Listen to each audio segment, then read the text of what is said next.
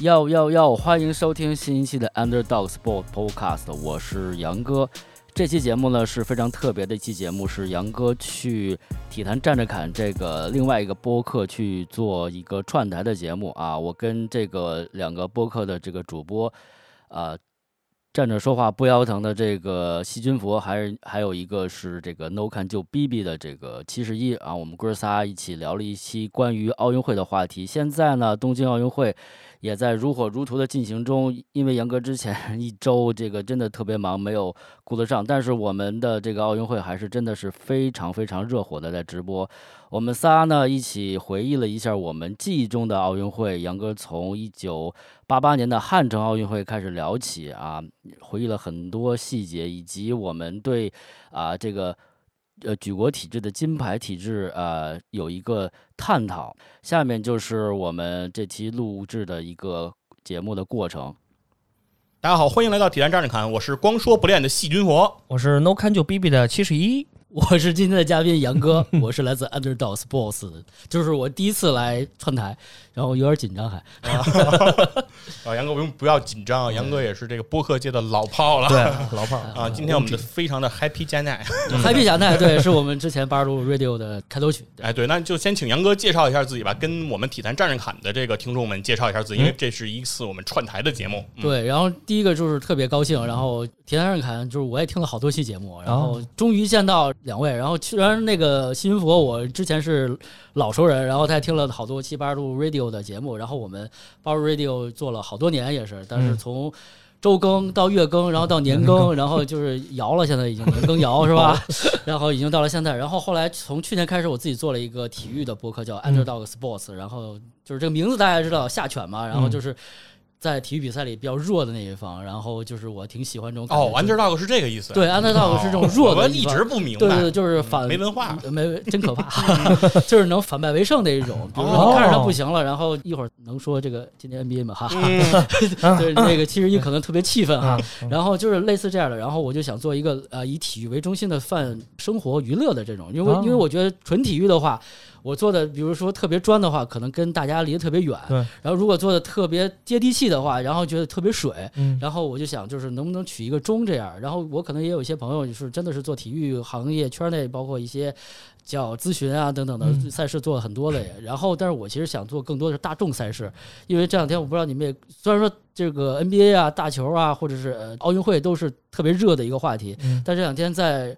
咱们国家隔壁日本在做相扑比赛，然后很少人能听说这个，然后很少人感兴趣这些事，但是都是我感兴趣的这些比赛，包括一些小众的和还有就是大众健身这种，比如说。我之前这两天老去早上去天坛，然 后然后大家都知道天坛是一个体育圣地，对，就是我看那个踢毽子真特神奇啊，很棒踢毽子。对，在天坛就那些就是百年的古树底下，然后那波人就能听见踢毽子的声音，然后我觉得我想把那个都做一采样，我觉得特别好，就特别有意思。我觉得那真的是老百姓大众的运动，然后我想做类似这样的一个播客，对，但是呢。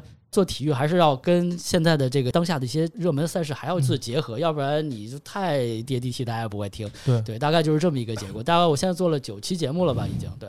收听呢非常不好，所以呢，就是现在开始抱大腿啊，抱大腿，然后转会，然后抱大腿，然后我也想得冠军，你知道吗？我们可以交易，我们可以交易，我们可以可以交易是吧？可以交易，可以。虽然我们的听众也不多啊，也不多，但是还是希望所有体坛战士侃的听众啊，如果有机会，大家可以去搜索一下啊，Underdog 啊，Sports 啊，这样一个非常具有风格的一个电台啊。我也是听了几期这个杨哥的这个节目，比如说杨哥里面会讲到说这个跑步啊的时候，你的背景音乐对吧？你听什么歌这种。我觉得非常的有着另一种视角，就是有的时候我们都想不到啊，还可以做这种节目啊，多水啊，放歌的时候，对，那期节目还挺好的。是，我觉得因为音频嘛，还是就是音频除了说话以外，放音乐是特别省时省力，然后又讨巧的一个方式，特别水的一个 一个途径。对，但是我觉得就是还是很有风格的啊，大家就真的是可以去多听一听啊。可能后来我的节目可能叫水狗电台了，也是。把体育全民化其实是一件很重要的事儿。对对对。那我们也向 Underdog 的听众哎介绍一下我们体坛站着侃。对，体坛站着侃呢是一档这个泛体育类的一个生活化的一个节目啊。我们倡导的叫做从体育中来到生活中去啊。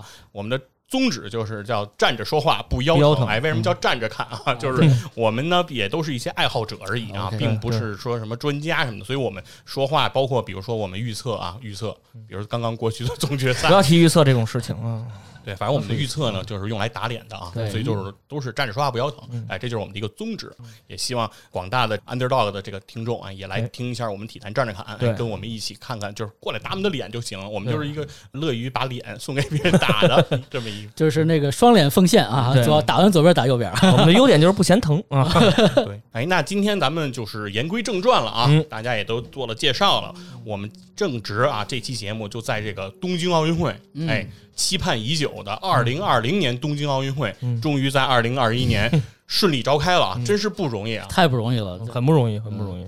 对，所以正好呢，也正值这个奥运期间啊，我们几个人呢也想跟大家多聊聊这个奥运的话题，哎，说说这个奥运会。哎，那我们就先从第一个话题开始聊。第一件事呢，我们就想说说看看咱们几个人对这个奥运会有什么样的印象，对这奥运会有没有什么故事，能跟大家来聊一聊。那我们就从杨哥开始吧，哎，因为呀，我想啊，杨哥啊，虚长我们几岁应该，虚长有点虚，对对，有可能他看过这个一九六零年东京奥运会，哦，看看能不能从那时候开始讲啊，那是一个夏天是吧？一九六零年。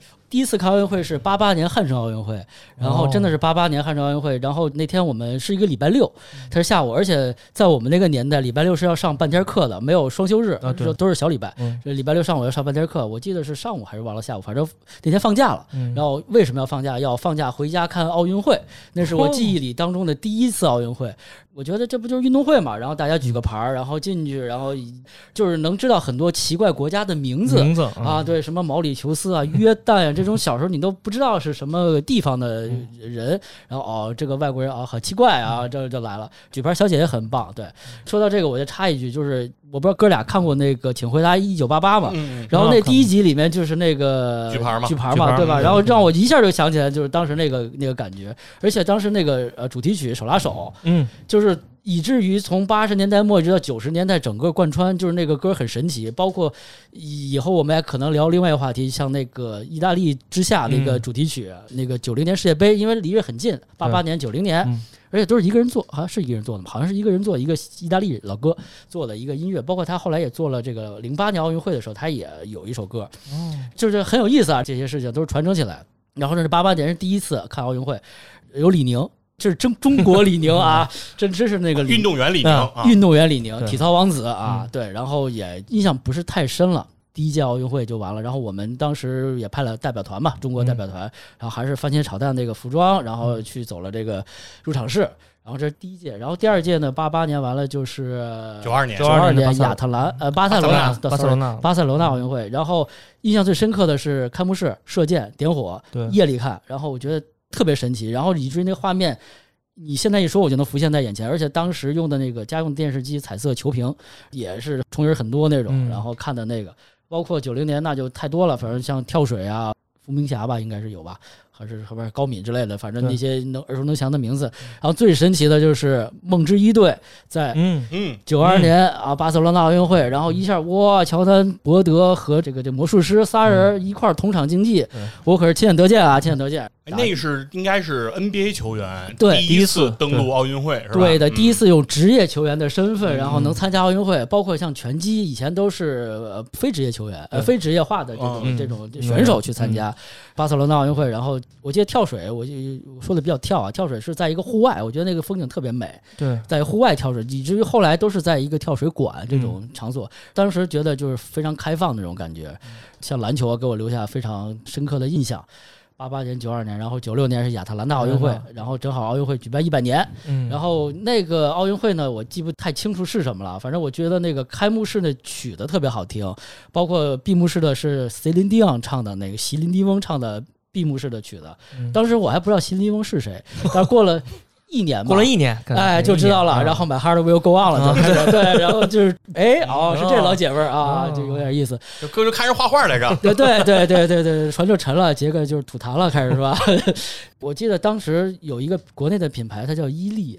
然后他出了一个火火炬，然后它上面有 logo，是亚特兰大奥运会那个 logo，包括那个 logo 的名字叫 IZZY EZ，这个特别有意思，就是跟八十度 radio 的另外一个哥们儿 EZ，他的英文就叫这个名字。啊，他是因为这个起的吗？他还不是因为这个起的，因为那个人是一个第一次用电脑动画做出来一个虚拟人物的一个吉祥物啊，对，长得特奇怪的那么一个东西，对对对，说是动物不是动物，说是啥不是啥，叫伊兹，然后中文翻译出来，然后就是那个九六年亚特兰大奥运会，然后 logo 我记得特别好，就是一个。火炬，然后底下一个火炬，那把儿是个一百，然后记得特别清楚。这个比赛就记不太清楚了，好像梦梦之二队去了吗？好像去了吧，应该是，肯定有，肯定有的，对，肯定有的，肯定有。然后其他的就记不清楚，但是好像我们在夺金的这个道路上，中国代表队，然后就开始往往前走了。对，然后九八年完了是两千零。两千年，两千啊，九六年悉尼奥运会啊，那次奥运会我记得特别清楚是什么？那天也是一个下午开奥运会，我当时是特别有意思。我爸在客厅看奥运会开幕式，我当时买了一个《Diablo Two》的游戏。然后我在那装游戏，然后特别入神，因为我第一次买正版盒装代理游戏，然后 Diablo Two，然后特别想玩那个游戏，然后我就根本不管那个是什么，然后什么传火炬啊，怎么怎么点燃都不太记得了。然后那届我就觉得，因为我们当时中国也要申办两千年的奥运会嘛，对我失利了，我们对。因为在九十年代，就是老有那种为申奥然后加油的一些文艺活动，我不知道哥俩知道吧？一些文体活动，当时可能还有像崔健、黑豹这种的乐队，然然后也去唱这种演唱会去拉人气这种。两千年那次申奥啊，当时我虽然比较小，但我知道这个事儿是为什么，就是当时反正至少北京有这么一个情况，嗯，就是鼓励职工捐钱啊，对对吧？然后捐工资。就比如说这个月工资你捐出一半儿还是怎么着，然后直接上交，比如说各个单位啊什么的，当然是自愿啊，都是自愿，但是呢也是群情激动啊，都是非常的，就是好像当时北京特别希望办这个两千年的这个奥运会，对，那届那会儿以为咱就拿了，对，就那会儿就真是以为能拿，千禧年嘛，对对对吧？我我我印象中当时反正是特别想办，因为是九零年办完了亚运会。对对吧？然后当时亚运会给这个所有算是中国人或者北京人都有这种特别激昂的这个这样一个情绪。那是咱开大门了嘛？体坛开大门嘛？九零年亚运会，然后后来职业联赛等等就开始兴起来了。所以说两千年这次咱志在必得，哎，就觉得一定能行，而且说觉得咱们都众志成城成这样了，是吧？老百姓捐款捐物，这还能拿不下？对，就好像是说在盐湖城公布吧，就这个这个最后一轮吧，咱们说啊，然后后来不是还爆出这里头。啊，是吧？有些不可告人的东西，他他们这奥委会啊啊不太干净哈，IOC 啊，是弄的。你说这事儿，然后给咱给整下去了。对对，所以两千年这个奥运会，其实大家我觉得当时情绪是有点复杂。对啊，不像说其他的奥运会，好像说大家就是关注啊盛会这种，啊还带着一种愤恨，心能行吗？对，然后还有一些那个遗憾，然后抱特别抱憾，觉得就是有点不甘心。对啊，为什么不是我们？为什么是他们，对吧？然后那年的奥运会，我记得悉尼好像第一次有水下什么传递火炬这种奇怪的事儿。哦，好像是。那火炬能防水，然后在海里头啊能传啊。我第一次不是说水火不容嘛，然后就我就要看看水火水火交融，水火交融。对。然后那次的比赛呢，我也对中国代表团好像其他的不太清楚，我只记得卡特在那个比赛的时候，然后是跳过，是应该是法国中锋，法国中锋，然后死亡之扣，死亡之扣是在两千年那一次，然后。就不可磨灭了，这个这个印象。然后卡特当时虽然是很有名气了，一飞冲天，就没想到第一次能看，真的是隔扣，不是隔，都不是隔扣，是跳过这个人。以前这种情形只能在扣篮大赛上，然后表演。然后看，然后这回在实战当中确实成功了，然后也挺兴奋的。这种这种，对我印象中是那个球员，就那个中锋，奥运会后好像不多久就退役了，抑郁症了，可能 说是就是在这场比赛中给他留下了特别深刻的阴影。然后再踏上球场的时候，就总觉得有人要从自己脑袋上扣过去。说后来就告别了篮球这项运动，一上场就一黑影儿倒这就是废了侮辱性极强，伤害性更强，这这这好不了了。然后卡特那扣之后，不就是那双鞋就卖的就极火呀？甭管。安德万吧，那会儿是。呃，不是不是不是安德万了，是 B B 少克四，对，是耐克那个少克四，对，就是那个橡胶柱嘛，哦，对对哦，那山东四根柱的，哦，那个就那个鞋，白蓝配色，对对，白蓝配色，美国队那个白蓝配色，美国队的配色，就那款鞋，觉得当时在学校里那就是最拉风的啊，就是你就能飞啊。对，只要有那个，你就穿着就能飞，对对对，就那感觉，是吧？甭管，反正我当时觉得那双鞋感觉就曝光度极高，极高啊，没错。但是好多我觉得都是假的，那那肯定。对，你说那一双鞋一千多，谁 谁全是铁管路的？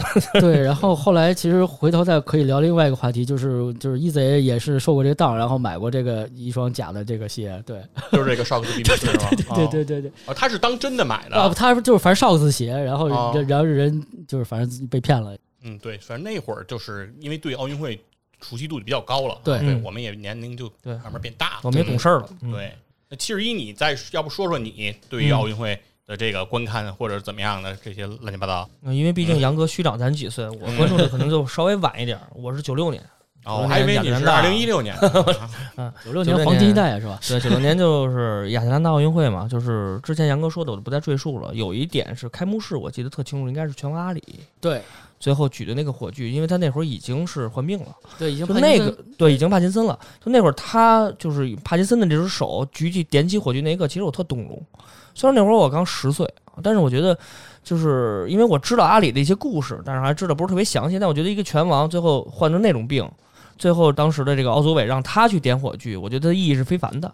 他是美国的一个象征。对。然后虽然他那会儿已经患了很严重的帕金森症，对，但是由他点起这个火炬。我感受到了体育的那种融合，体育那种文化，可能融入到美国人民心中了。就阿里已经是美国人民的一个体育的一个象征，这是我一个精神图腾，对精神图腾的存在了。所以说，九零年奥运会是给我的印象最深的，就是阿里的这个举火炬这个过程。然后就是零八年了，哦哟，奥运会零八年，零八年北京奥运会，这是咱们国家第一次承办奥运会，也是我记得没记错的话，开幕式有一首歌唱祖国的歌，我真的听着歌我就哭了。我觉得咱们国家虽然在体育并不是一个非常强大的一个国家，这个咱们后面再说。但是我觉得就是在全世界人民面前，我们第一次真正展示了我们国家的强大，并不是体育的强大，是我们国家从文化从各个方面的强大，这是我非常感动的。所以说那届的奥运会，咱们国家也是非常出色，拿了四十九块金牌，获得了金牌榜和奖牌榜第一，然后各项都是有很质的飞跃。所以那届奥运会给我的印象很深。然后就是一六年里约。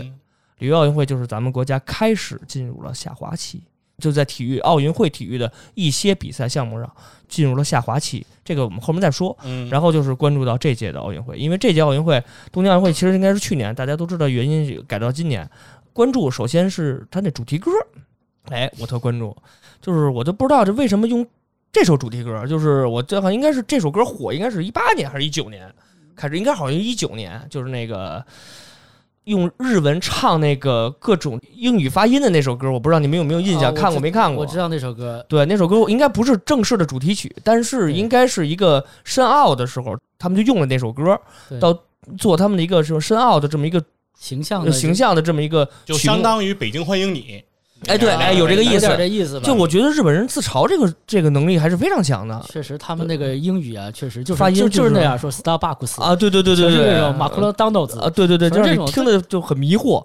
哎，但是说一下这日本人英语发音啊，特别我有一个有意思是，就是我在东京问路，就是我从新宿地铁站出去，对，就是我出去啊，我就说想找那个地方嘛，我就问那工作人员，就是说我要从哪个口出，然后工作人员就冲这边一指，跟我说 Nabase。然后呢，我当时想啊，这肯定说了一句日语，就是这边请。然后我就说谢谢，然后我就我就顺着他指的方向，我就往那走。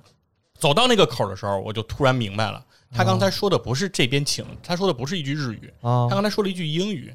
他说的是 number three 哦，number three，number three，然后我说啊，对，非常的，当时我当时非常的震惊啊，我当时想，想，哇，就这个发音，还说什么英语呀？还开什么？因为因为他们，我我其实之前学过一段日语嘛，然后日语就是从有有中文。英文还有俄语三种语言组合成的，然后他们好多词有两种读法，比如说牛奶，然后日语叫 g new，就是牛乳写成汉字，还有 milk 乳，就是写 milk，就是他们全他没有那个 r 的音，比如垃圾啊 radio。就是他们全是这个 information，全是 information，它全是这种。包括大家肯定玩游戏都知道，最后 PlayStation 啊，对对对，一定要听到那个。我觉得哦，好，这是正根儿，对，必须是地道地道。对，必须你看那广告什么哇哇，然后最后就那几个方块圈插出来，PlayStation 必须出来这个。对，他日语就是这样，所以日本人那个舌头嘛，就是就是你能一听就能听出来，他们就那么说话。对，其实我还是更关注来说是更关注来说这届奥运会咱们中国体育代表团会有什么什么样的成绩，其实我还更关注的。对啊，嗯，其实一是个唯成绩论的，对啊，比较关注这个奥运会的这个成绩哈，嗯战绩嗯啊。那我就聊聊我对奥运会这个记忆哈。OK，对，其实我跟其实应该差不多，因为我们俩年龄差不多。嗯就是呃，我应该是真正有印象的那届奥运会，也是从九六年亚特兰大开始了。嗯，像八八年的那个汉城奥运会，我不可能有任何印象啊，没事儿。我刚一岁，啊不会有不会有任何印象。九二年的巴塞罗那呢，那会儿就是已经记事儿了，但是呢，对于奥运会这个东西我没有概念，对没有概念就当时不懂什么叫奥林匹克，嗯因为当时我记得好像有一种饮料叫奥林，对我不知道你们知不知道这个东西啊，喝过橘子汁儿的一气个。儿汽水，对对，橘子汽水汽水叫奥林。我一听奥林匹克，我以为就是在一个大会上，是不是一起喝这个？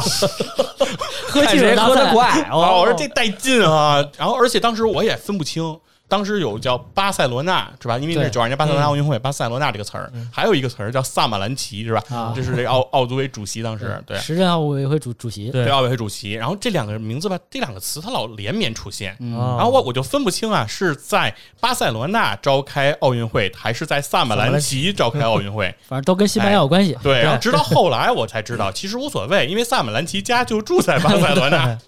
嗯。当时对这个东西就确实没有什么没有什么概念啊，对，也是从九六年开始，嗯。但是呢，所有的记忆，如果你去检索，然嗯后当你开始去了解奥林匹克的时候，你就不得不从中国队的首块金牌开始了解这个故事。啊，那就八四了。对，吧这就是得说这一九八四年洛杉矶奥运会洛杉。矶了。对，然后这个节目呢是在体坛战士侃，我们之前做过一期节目啊，关于嗯奥运会是不是挣钱。对，哎那第一次挣得盆满钵满啊，然后就是 L A，对，就是这个洛杉矶的奥运会，尤伯罗斯空手套白狼啊，对人家真是空手套白狼，之前啥没有，然后最后人家挣了两个亿啊，嗯就是真真的很奇迹。那那一届呢，其实也是中国代表团，中华人民共和国代表团嗯第一次去参加奥运会。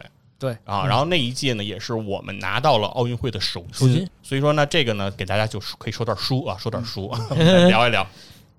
当时给中国队拿下这个首金的人，大家都知道，叫徐海峰。没错。啊射击运动员，对，是射击运动员。这个射击这块金牌，但是对于很多人来说，这是一个意外啊！嗯不仅仅对于我们国家来说是个意外啊，对于这个当时的奥委会来说也是个意外。嗯对这个意外得从哪儿说？首先从我们的角度来说，当时中国代表队对于射击这块金牌是志在必得的，哦但是认为能够拿到这块金牌的人，并不指定认为是徐海峰。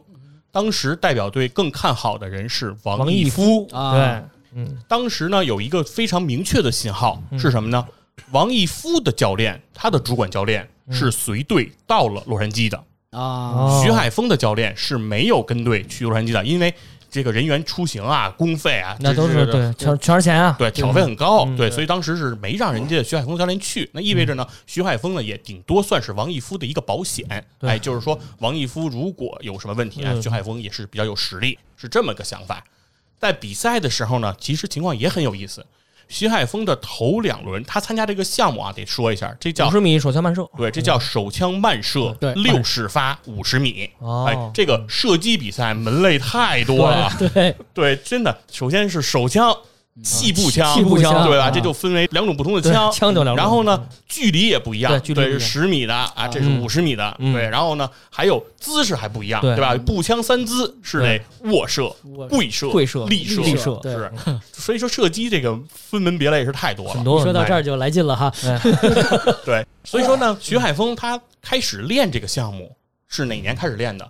他是在一九八二年的十二月份才开始进行这个手枪慢射六十发五十米。啊就这个项目，它起步非常的晚，嗯，所以说它能够夺金，绝对是一个奇迹啊！这个是在整个奥运会上，就是从事这种专项来训练，开始起步最晚的一个。也就是说，他从从开始练到拿冠军不到两年，对没到两年，没到两年。速成，速没错，因为他七月份就得夺冠了，所以他真的是不到两年嗯。然后，而且在比赛过程中呢，他这个一共六十发嘛，他一共分为六轮进行。对，他的头两轮表现是比较不错的，哎，头两轮分别丢了三环，就是说基本都是十环，然后每一轮就是相当于打满了是一百环嘛，啊。所以等于打了两个九十七环，成绩还是很好的。但是在第三轮的时候，中间他打出了一枪八环，等于这一枪就丢两环，嗯，偏了，对，偏了。当时呢，徐海峰呢特别有意思，他没有继续往下比，哦，他出门了啊，他离开了射射击场，到了大门外，抽了根烟，因为这是手枪慢射，手枪慢射的规则就是两个半小时之内把这六十发打完就行，对，就算有成绩，对，就算有效。所以说呢，他中间这个时间呢，并不规定你可不可以停，所以他就出去了。他到了大门外呢，徐海峰有意思，他盯着这个大门外地上的一堆蚂蚁，看了半个小时蚂蚁。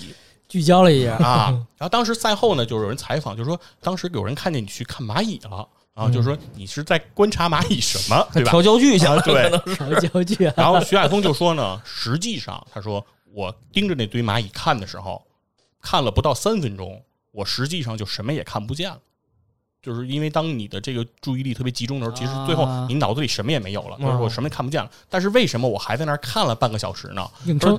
对，他说就是因为。我要休息一下，我怎么叫休息？就是说，如果我休息的过程中，我脑子里还想的还是赛场上射击比赛的事儿，他说那就不叫那就不叫休息了，因为我当时状态不好，我要刷新我这个状态。怎么能让我的状态好呢？就是我我要让这个状态重新开始，对我要重启，把它放空了，对，把刚才的东西刷新掉，对。对，那我必须得做这件事儿，所以就在外面待了半个小时，果然。再回来，徐海峰的状态对就开始回暖，不一样了。第四轮、第五轮打的就还都不错，嗯。但是呢，到了第六轮的时候也有意思了，因为徐海峰他出去看了半个小时蚂蚁啊，嗯，其他的运动员人家都打完，都比完了，对，裁判就等着他了。对，到第六轮的时候啊，全场只有徐海峰还在继续比赛，哦，而其他运动员都已经完毕了，嗯。啊，射完了。同时呢，很多的裁判啊、观众啊。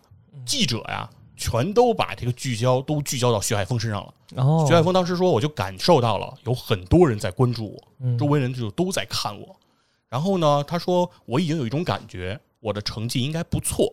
嗯，因为如果我打的很烂啊，别人比如说冠军都已经决出来了，我这都没戏了的话，对，那人肯定就都走了。对对对，是，既然他们都看着我，哎，说明我这成绩还不错，我还有戏，我还靠谱。对，但是在比赛中，他又出现了，哎，有一下。打的不是很好，如果他要是继续维持这个状态，他就又该离开这个金牌了啊！国金又要失败，我以为又要 看蚂蚁了。哎，是，但是徐海峰呢，没有时间出去看蚂蚁了啊，这回时间比较紧了。那所以徐海峰呢，仍然哎把枪放下，到旁边休息了十几分钟。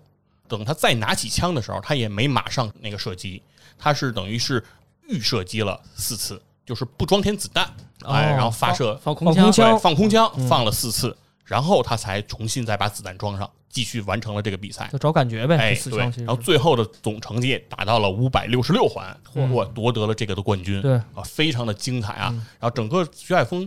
在赛程中的这种跌宕啊，中间其实是也有状态不好的时候啊，有这种调整的时候，最终其实还是能够顺利的拿下这个金牌，是非常的不容易。对，但为什么刚才说这是个意外呢？刚才说了，对于中国代表队来说，其实没有压宝压在他身上，这是个意外。他不是头牌吗？对，那对于谢海峰自己来说，其实也没有把宝压在自己的身上，对吧？也觉得可能王义夫可能把握性更强。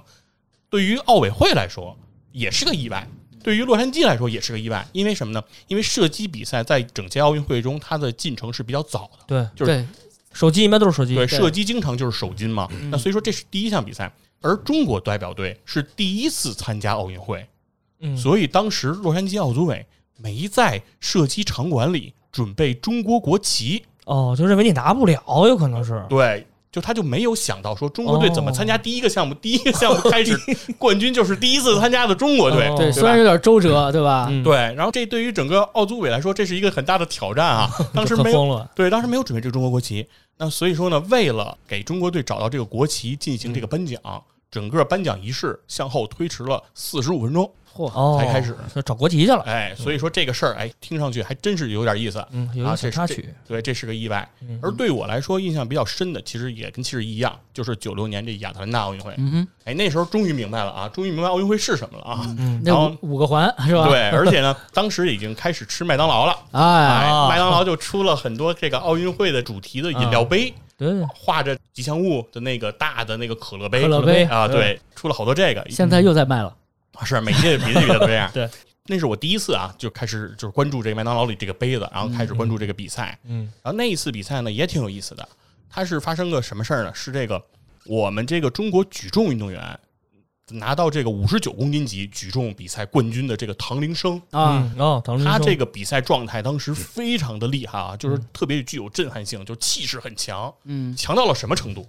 他震慑到了当时裁判台上的所有裁判，嗯以至于是什么呢？是唐铃声已经举起杠铃之后，这些裁判忘了摁灯，表示有效了，哦，我知道了，啊想起来了，以至于让唐铃声啊多举了好久，多举了好长时间，多举了九秒。是。然后最后，唐铃声是在举重台上发出了一声怒吼，对，这声振聋发聩的怒吼才把这些裁判给震醒，嗯赶紧摁了这个有效，唐铃声才放下了杠铃。嗯，这些裁判也没见过什么，看 来是给震是吧？也没见过这种阵仗和世面啊，是直接被这个咱们中国的举重运动员给震撼给了。镇住了。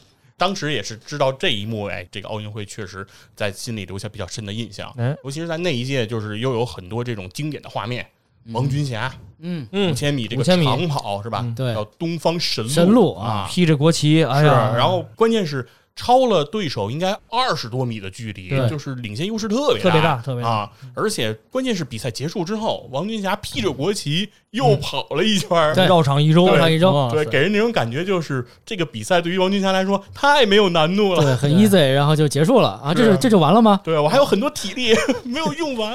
对，正好王军霞那个年代是马家军特别火的那个啊。年代，鼎盛，鼎盛，对，嗯没错，所以说那个时候这一幕也是给我留下特别深的一个印象啊。嗯然后后头比如说像跳水，当时伏明霞，伏明霞，皇后了嘛，啊是拿了两块金牌，嗯啊三米板、十米台，就是两个项目都拿到了金牌。当时感觉也是真的是王者的那种气势啊！只要在跳水台上啊，没有人能比得过他，就这种感觉。当时就是咱们乒乓球就不用说了，嗯哎呀，那不用说了，天团马平、刘国梁，然后那个孔令辉，呢就是天团了。不，会不会打球这胖子已经 对吧？是。对，对刘国梁就是在那届奥运会嗯。先于孔令辉嗯。拿到了奥运冠军嘛，对。对吧？那是男子单打但孔令辉出道可比他早，嗯。对，所以说就是当时乒乓球也是振奋国人啊，非常的这个没有，对手，嗯，所以说这个是当时从九六年哎就特别开始关注这些比赛了。嗯。啊到了两千年那个时候，其实像刚才杨哥刚才提的这个美国篮球队，对其，实当时我们也是因为那个时候开始看 NBA 嗯，了，开始关注 NBA 了，哎，对，然后当时就开始讨论这个美国国家队派谁打 NBA，哎，当时这种好像每到这个奥运会，大家对于美国梦之队对，选谁啊，哎。谁或者说谁不愿意来，是吧？嗯当时开始说说奥尼尔不打奥运会，啊，当时就不理解啊，多浪费啊！啊，说这不爱国呀，对啊，说这怎么能国家征召你打奥运会？对，是荣誉啊！对，你怎么能说不去呢？在他们那儿没有这个概念，是啊，我对啊，对对，完全不理解。然后当时应该是那届奥运会，美国男篮的这个首发中锋应该是莫宁，嗯对，对，当时说莫宁打中锋，哎呀，美国队不太强。但是当然了，美国队就算不太强，比我们中国男篮呢还是强很多啊。对，你不是你不能这么着说，是吧？莫宁那个时期好像换了肾了吧，都已经。已。经换了肾了。已，经换肾了，已经换了肾了，然后我觉得这哥们儿都换了肾了，对于我来说做这么大的手术，还是做一个职业竞技强度那么高的一个，基本上就没有什么攻击力了，对我来说已经啊，对。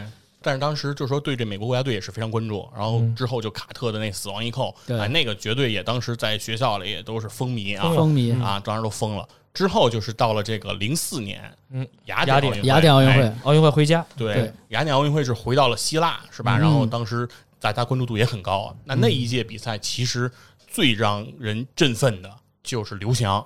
哎，嗯当然啊现在一说刘翔，很多人可能就会觉得有争议，是吧？嗯啊，后来的表现好像不尽如人意啊，等等，巴拉巴拉会有这些。但是不得不说，在那一届奥运会零上，四年的奥运会那，就是神，对刘翔那绝对是振奋。我觉得不仅仅是中国人啊，我觉得是黄种人整，个黄种人啊。亚洲人呢对亚洲黄种人啊，对，在这个田径跑道上，在直道上，而且是啊。短项目啊，我们第一次拿到了奥运会金牌，那是什么概念？对，在这个一百一十米栏，就是被这种黑人啊嗯。一直统治的这这种项目，嗯。啊，出现了一个中国运动员在这里面，而且是平了当时的这个是破了还是平了？平了世世界纪录，然后是破了奥运会纪录破了奥运会纪录，对，对成绩就非常的惊人，嗯，就是没有人能想到这一点。而且刘翔，我印象中当时在奥运会决赛，他的起跑的这个倒刺应该还不是靠中的那种，对，它不是靠中，不是非常黄金的这个倒刺，要靠偏一点，对，因为一般到四五道比较靠中，嗯理论上说，对于这种直道比赛来说更占优势。从风阻啊对对对各种角度上说对，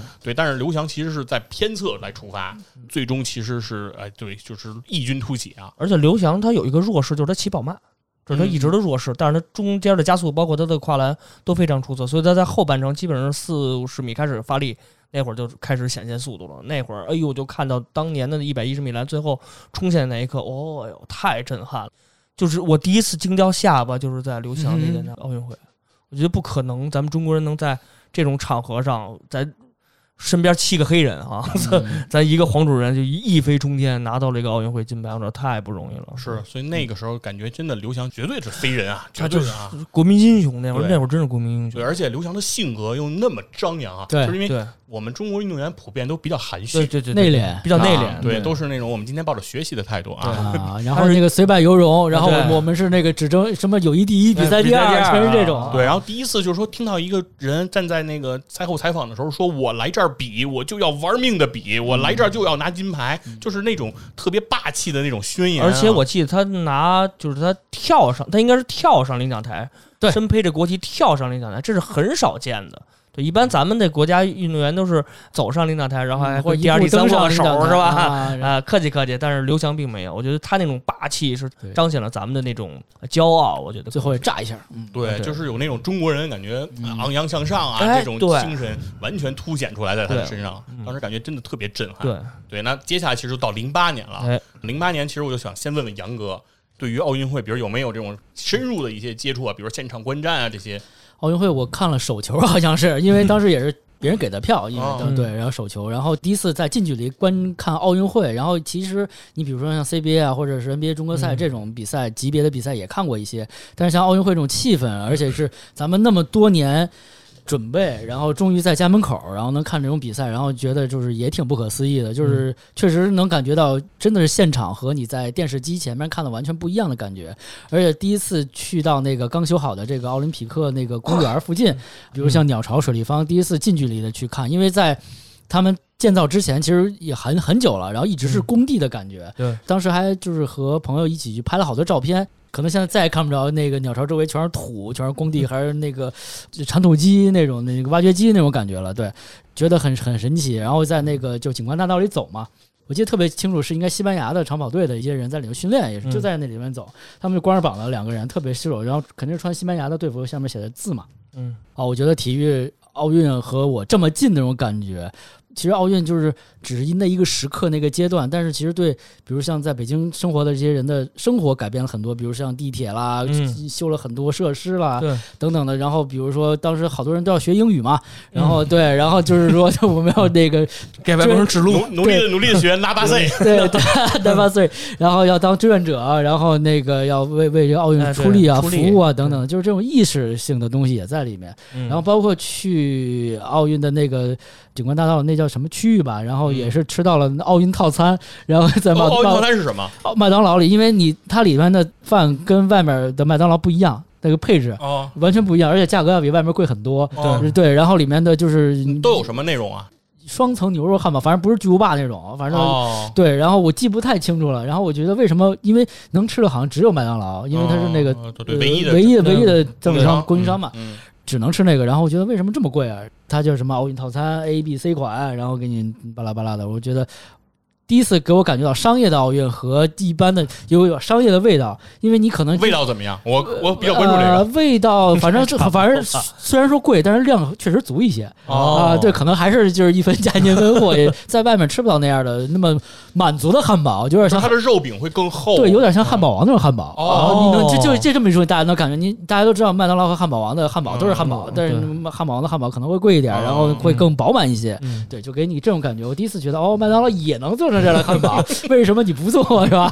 但是代价是很大的。对对对对，然后就在里面看，就第一次觉得近距离商业的这种东西特别近，而且就在那一那个时期，比如说说到商业这块儿，因为就是有好多奥运特许产品，比如像联想当时是奥运合作伙伴，然后它好多电脑是加五环的 logo 啊，那那那些包括一些饮料啊，你买的一些吃的喝的，然后最早不是很理解，然后说哦这个随便都可以用啊，然后后来说用这个可贵了，然后然后不是你随便都可以用啊，等等等等，对。就是觉得第一次在家门口看奥运会真的很神奇。这种这个手球场馆是在哪儿啊？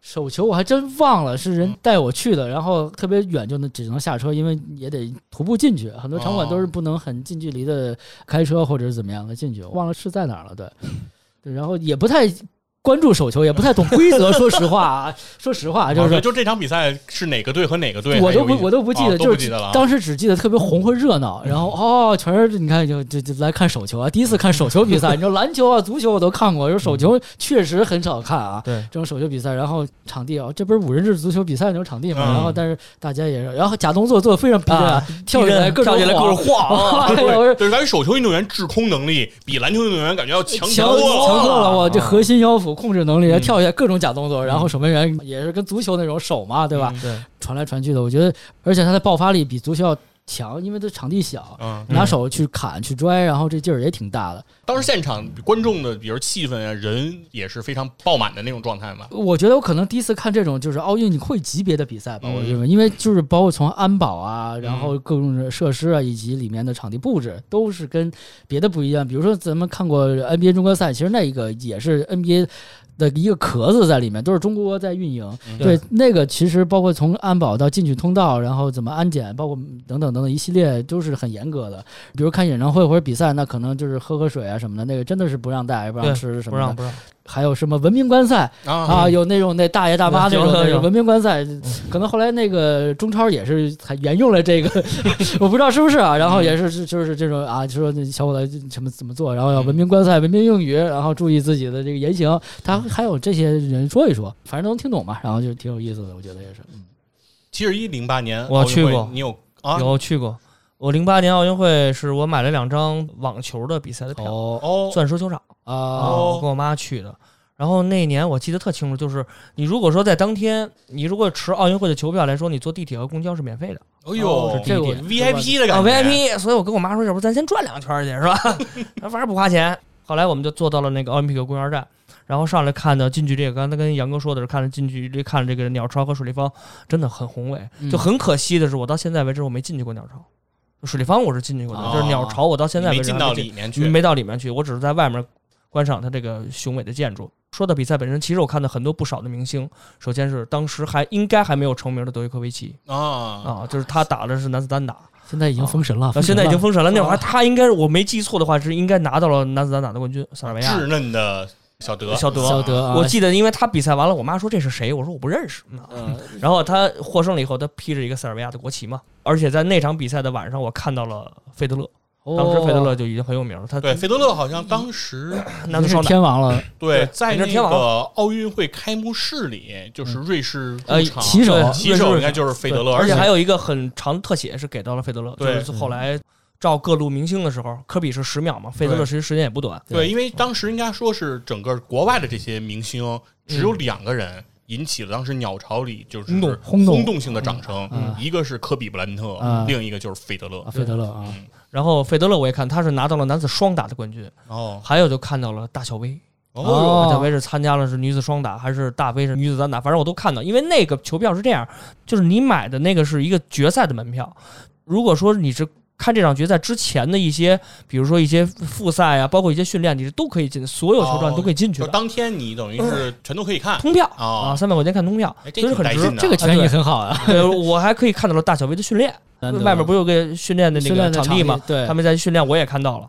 然后后来这比赛是看到了这个小德和这个费德勒，其实还是很幸运。虽然小德咱那会儿不认识，可能是啊知识比较匮乏，不认识他是谁，但是费费德勒我是认识，所以说很。很开心，很兴奋。然后那时候我妈还因为她不懂网球规则，那就是我这凑热闹，因为只能买到网球的票，鸟巢票你是买不到的，很难买，很难买，买不到，只能是靠单位赠票。那单位赠票我也没混上啊，所以说买到了这个网球场的球票。然后我妈一直让我给她讲规则，就讲到最后，讲到费德勒我已经讲烦了。嗯，我说这个呀，就叫叫地上乒乓球。我说妈，他叫费德勒，你就记住了啊，他肯定能拿冠军，就 OK 了，就不要管别的。嗯，不叫费列罗，叫费德勒啊。我记得还有一个印象特深，就是当天晚上我们坐地铁回家的时候，因为那天我记得地铁都是沿线，奥运会整个期间地铁都是沿线的，因为他要保证所有的观赛的运营时间，延长运营时间，对延长运营时间，他要保证所有的这个观众能按时回家嘛。嗯，我记得那天比赛完了，我们坐地铁回家是在地铁里，在我出站的时候看到了博尔特，博尔特的一百米的破世界纪录的冠军。哦，你是说在地铁里看的电视？对，就是我从地铁已经出来了，在这个地铁站里看到的电视，因为正好就是博尔特开始跑一百米。啊，吓我一跳，我还是以为的是你在地铁里看见了博尔特。我说博尔特跑完以后坐地铁坐地铁去了，或者博尔特说没赛够，我要跟地铁赛一赛啊，你真快。对，然后也很兴奋，能见证了博尔特奥运会的冠军，哦。这是很兴奋的。博尔特跑到最后，反正也是很不很不费力气，很不费力，我感觉他很轻松，很轻松，嗯。不是像那个所有那种爆发力、肌肉都紧在一起，对而且努力的就。短项目咱们都知道，跑到最后这个终点的时候，脑袋往前伸来去争那个零点一秒、零点零一秒，甚至，对但是我觉得博尔特很轻松，他他回头了，他恨不得就回，他就真是回头看了一眼，说你们还在我后边十米、二十米玩个屁呀、咱还是吧？就那种感觉，我觉得真是给我的震撼力太强了。对，而且那一届博尔特是一百、二百双料冠军，对四百说是不是他？我忘了。四乘一，四乘对四乘一也是四乘一，对对，四乘一也是他们，对，太强了，嗯，然后还有一个，刚才顺着军服那聊，就是刘翔，很嗯，遗憾的，在零八年在我们的家门口也是旧伤复发啊，嗯就是其实很很惋惜的。虽然就当时那几年，我们一直在说刘翔这种问题那种问题，但是我觉得作为一个中国人啊，他为中国拿到了这个第一块短项目的，迄今为止唯一一块短项目的田径金牌，我觉得他在那会儿付出，他被迫付出是是应该的，因为他作为这个咱们的国民骄傲，嗯，他一定要在家门口，哪怕他就最后站在比赛赛道上，他就算跑完了，他拿不到名次，我觉得我们也很兴奋的。但是很不幸的，他是应该是跟腱还是哪个就是断裂了断了。对，因为我觉得这个其实也是体育比赛的一部分。对它的残酷性，对，就很多人不理解，说比赛一定要有赢有输，对吧？对其实你受伤伤病也是体育比赛的一部分。嗯就很多人都不理解这件事情，可能没有参与过那么多的竞技体育或者是职业比赛，那其实他们的强度、训练、比赛的强度是巨大巨大的。对对，不过这两年可能会这个舆论会好一些，对对对可能在刚开始那几年就是已经被说成已经水了，可能对，就是我记得好像他一伤完了以后，就当时他代言的卡迪拉克还是开好多他的代言就嗯千立马夫所取消了对对，我就不理解，我觉得这种国民英雄为什么会遭到如此不公正的待遇？当然，现在像杨哥说，现在慢慢的刘刘翔也都因为也退役了嘛，也也也嗯恢复到了正常。我觉得还是那对，开始零八年那个去从事，手机评测了。对反正零八啊年的给我的印象还是真是比较深的。嗯，是，然后我零八年呢是看了一个这个沙滩排球的比赛，哦，在朝阳公园儿对，啊在就在特别绝，我跟你说，长安公园真是在长安公园，对真没印象是在安它是搭的临时场馆，对哦嗯，然后就是铁架子搭出来的，然后它在这个奥运会应该是刚一结束，这个场馆它就拆掉了，对，特别临时的一个建筑啊。哦对，它就是在这个长安公园里面，我海洋沙滩节呗。对，我是吧我插你一句，海洋沙滩节是不是从那打那以后就对啊开始年年有可能弄的？对吧因为因为是这样的，它在场馆外是做了一个沙坑的啊具体详情我是在这个奥运会是不是赚钱的那个节目里跟野人我们俩聊过了这个事儿啊。嗯但是就是说再跟大家说稍微说两句，就是他在门口有一个体验区啊，哦就是那个呃用的沙排比赛的那个沙子，然后搭的一个很大的一个大大的那种体验。啊，我觉得有可能啊，后面的这个沙滩节有可能跟这个也也有相关些传承性哈。啊，对因为那个沙滩是在节目里说，因为那沙子其实要求质量会很高。对对对，它必须得有什么什么级别，然后才能去打这个沙滩排球。虽然我们也没有真正在海边去做这个，对，在朝阳公园也挺神奇的一个地方。对 对，咱们咱们北京是没有海的嘛，没有海海的，但是呢，它用的这个沙子又是相当于从专门的地方，然后筛选，然后再运过来的啊，对，都是非常高规格的这种嗯比赛。对，而且我看的那个比赛是女排，这她这个这个这个非常那个那那指定得看女排的对男的，然后谁看呢？然后那啊，说错了，这节目说错了，我我我我说错了，啊！我看的是男排，白激动了不是我说错了，我今天想说的是什么？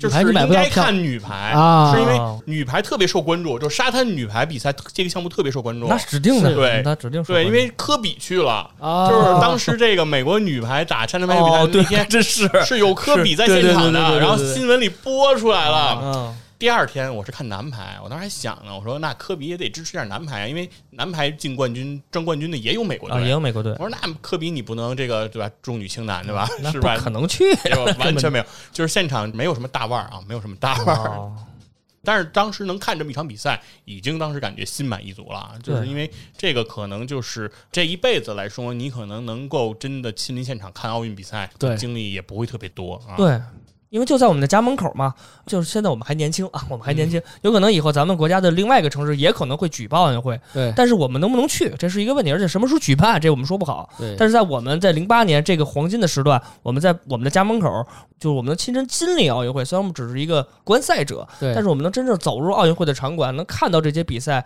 这些奥运健儿的拼搏，其实这是件很荣幸的事儿。对包括即将要在北京和延庆、张家口举办的这个冬奥会，对虽然说也在家门口，但是这届奥运会可能我们就是没办法去现场去观赛了，因为这个疫情的原因，很多比赛可能就没有办法去看了，所以也是更加遗憾，就已经在家门口了，然后又举办了冬奥会，嗯，没法看。对，这很对，正好说到冬奥会的这个话题了啊，因为杨哥的很多工作是和这个冬奥啊、跟奥运有相关性的，哎，能不能给我们讲讲？就是因为这个，我们普通人可真是没这个机会啊。对，我是服务一个这个冬奥的合作伙伴，然后帮他做一些冬奥的一些营销的一些活动，因为他可能就是第一次做这种奥运赛事的营销，其实也很神奇嘛。然后就是在这个周期内，他们要去做一些呃事情，做影响力，包括这个礼拜一。刚刚完的是冬奥会倒计时两百天，就是这种时间节点的这种事情，他们都要做一些营销，包括跟他们的品牌啊，并跟他们产品做一些结合。然后我会帮他们做一些这样的一些案子，然后帮他们去做一些线下的一些执行之类的推广等等等，挺有意思的这这件事情。因为北京冬奥会的合作伙伴除了 TOP 级的那些，然后本地的大概是十家还是十一家，三峡是最后一家，然后他们每家都是各显神通。比如说从第一个中国银行啊、中国国航开始。他们每家都自己有自己的玩法，实际上 这是挺有意思的一个。哎，这能不能给我们举举例子？就是他们有没有什么创新的玩法？创新的玩法，比如说像那个中国银行，它可能就是要做一个数字人民币的一个推广。到时候在这个冬奥会的时候，因为在一八年平昌奥运会的时候，比如说 Visa 就做了一个非接触式的一个支付的一个手段，他们会把支付的芯片放在手套里面，因为很冷，然后然后你就去触摸一下这个 POS 机就可以消费了。包括他们会把消费的芯片放在一个 PIN 就徽章里面。然后那个徽章也是你接触一下，然后也可以去消费了。然后就是带一些科技感的东西在里面，包括我最近看的一个插一个题外话，就阿里巴巴，因为它是 TOP 级的赞助商，给东京奥组委的这些新闻的这些圈的工作人员也做了一个徽章。那个徽章有社交功能，然后就是说它会有 Instagram 啊，有 Facebook 还是什么东西，然后大家可以互相加好友啊，然后就互相加好友，而且就是。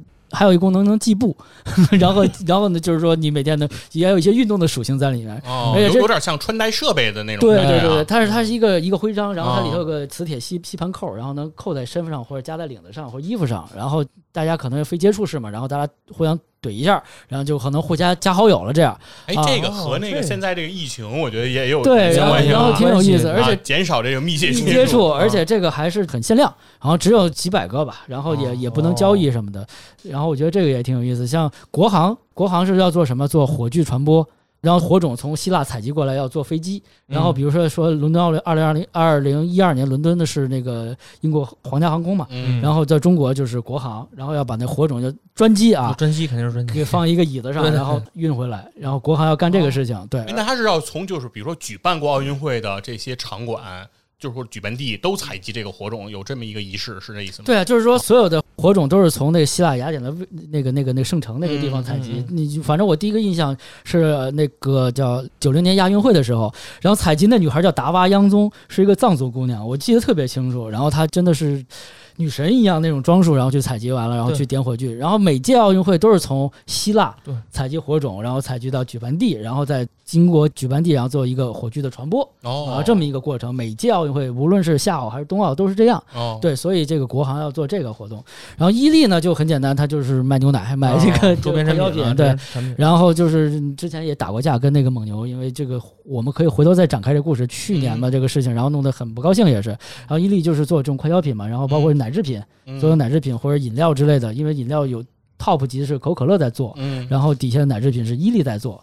那就是说，整个奥运会期间，这个运动员、这个参赛人员、工作人员喝的奶，对，都是咱伊利的呗。对，只能是指定是伊利的奶，包括一些饮其他一些饮料吧。对，然后像安踏就不用说了，现在中国之光，所有的这个服装装备设备，就是领奖服也好啊等等，全是安踏去设计，而且包括一些志愿者的服装。也是安踏在做啊，然后志愿者又分那个红线内、红线外。比如红线内就是赛区以内的人，然后穿的什么服装。然后比如说咱们有社会那些志愿者，志愿者其实话题也还可以聊一下，对，因为他要有赛赛会志愿者，还有就是这些赞助合作伙伴，然后也有他们自己的志愿者。比如说像像中国银行，他有自己的那个奥运支行，然后他们也会做这种服务，对，因为他们要做外币兑换。因为这些运动员来了中国，他怎么去消费？虽然说可能现在因为消费场景也被限制了很多，因为不太像以前，咱们可以去故宫、去长城，然后他们可能会在这些范围里头去消费。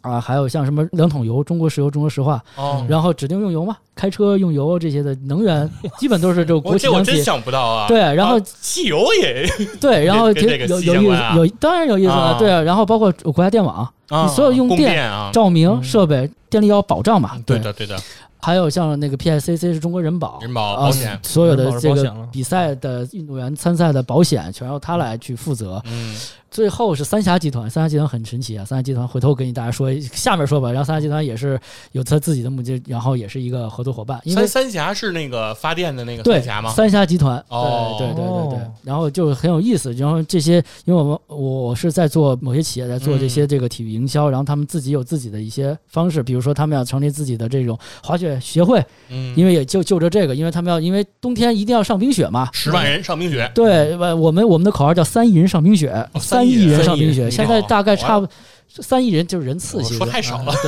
就是三亿人上冰雪，因为就是从哦冬奥会申办之后，就是提出这么一个口号，嗯然后要三亿人上冰雪，大概现在两亿多已经上完了吧，因哦为就是 确实很火爆，就是。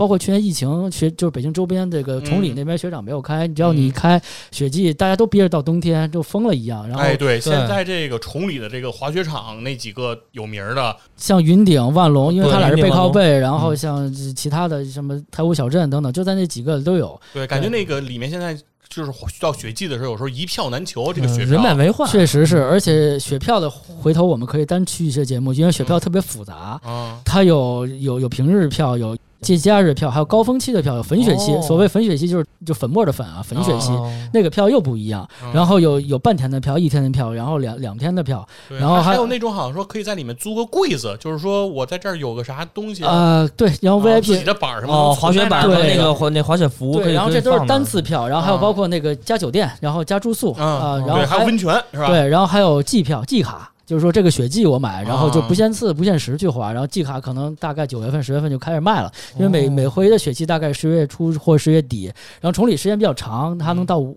万隆最狠能开到五一，还能滑雪，它一直在造雪啊，哦造雪。人工的，对，因为它那边是一个小气候，现在因为修了那个京礼高速，如果大家可以有两种方式去到崇礼嘛，一个走京礼高速，然后一个是坐高铁，高铁很快，大概一个小时吧，就是从那个西直门北京北站，北京北站西直门，然后就可以可以到。哦高铁现在就可以到，对，到太子城站，哦。然后下来就是离云顶很近。云顶就是二零二零年北京冬奥会的举办场地，哦。然后因为它是在那边是有这个。我操，我记不住了哈。U 型馆，U 型馆、U 型池，对嗯，U 型池和公园儿有公园赛，然后就嗯他是在那边有，对，中间还有去延庆是大跳台等等等等啊，对，就反正这个冬奥会也是挺有意思的一个话题。然后就是第一次接触到这种体育营销，然后就玩的也挺各种花样的，包括那个佛爷之前说的那个八四年洛杉矶奥运会，嗯那哥们儿通过套白狼之后呢，这个模式 IOC 吃的香，吃的稳，吃的好，就这么来。所以你看，就是出现了 top 级赞助商 TOP，全球 global 的那种全球赞助伙伴。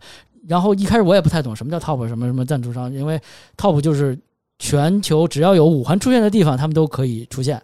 比如像哦阿里巴巴，现在是就我刚才说那个徽章，像三星、像 Toyota、丰田，这些都是。还有什么像陶氏做一个什么化学的，陶氏化学，陶氏化学，哦。他们也是，就是很神奇这些。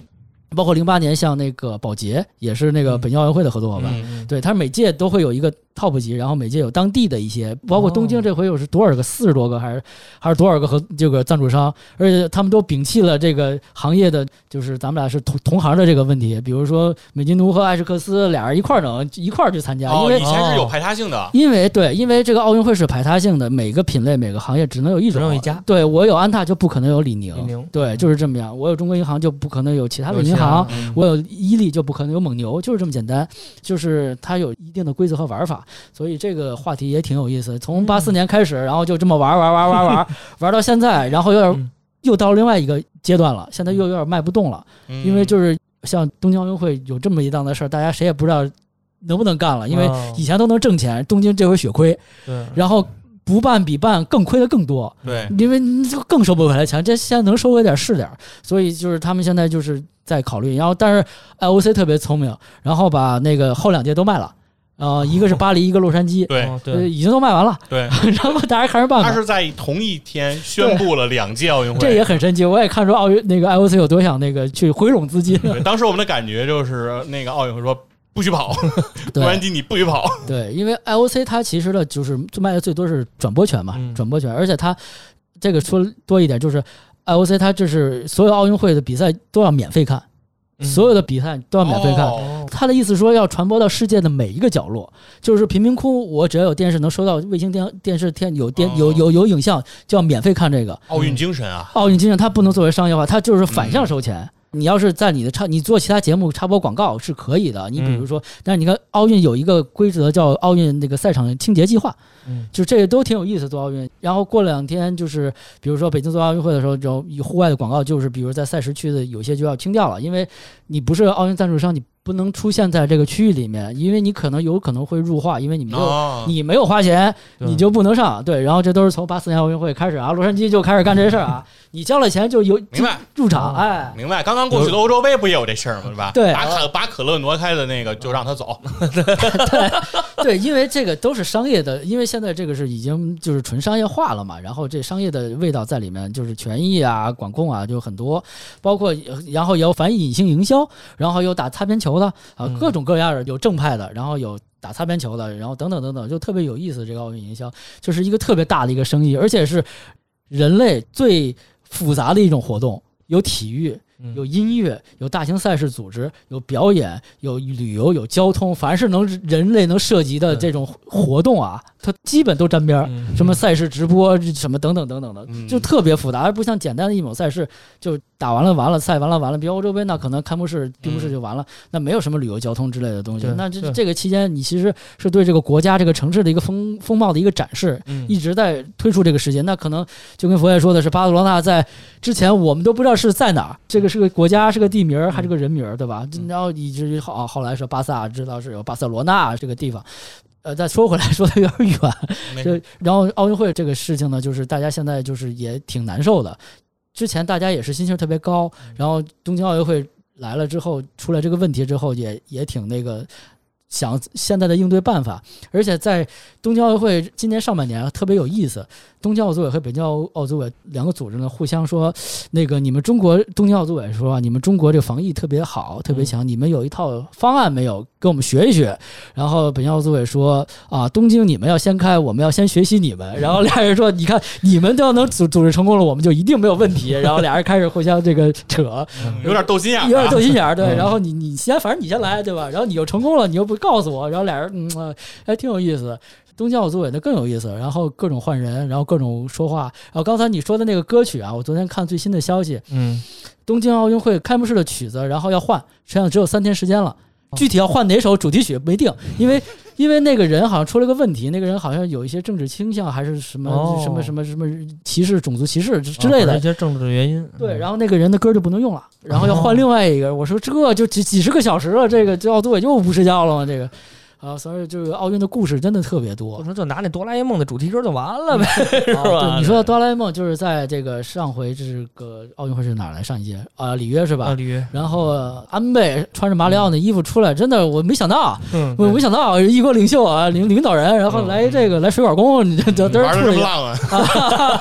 哪有那么不着调？对，然后今天看的消息好像是，确实是在今年的这个东京奥运会要融入二次元文化。啊，就肯定是要在场馆里，或者或或者在各种的这个渠道里会有融入二次元，因为这也是日本的一个标志嘛。对，肯定的。对。